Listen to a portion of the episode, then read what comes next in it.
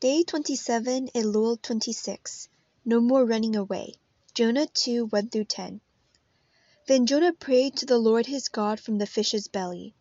And he said, I cried out to the Lord because of my affliction, and he answered me. Out of the belly of Sheol I cried, and you heard my voice. For you cast me into the deep, into the heart of the seas, and the floods surrounded me. All your billows and your waves passed over me. Then I said, I have been cast out of your sight, yet I will look again toward your holy temple. The waters surrounded me, even to my soul, the deep closed around me, weeds were wrapped around my head.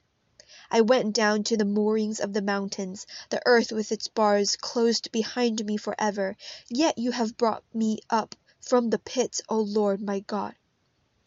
When my soul fainted within me, I remembered the Lord, and my prayer went up to you into your holy temple. Those who regard worthless idols forsake their own mercy.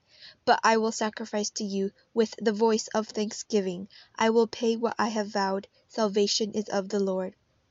So the Lord spoke to the fish, and it vomited Jonah unto dry land. Jonah 2 1 through 10. Like Jonah, have you run away from God?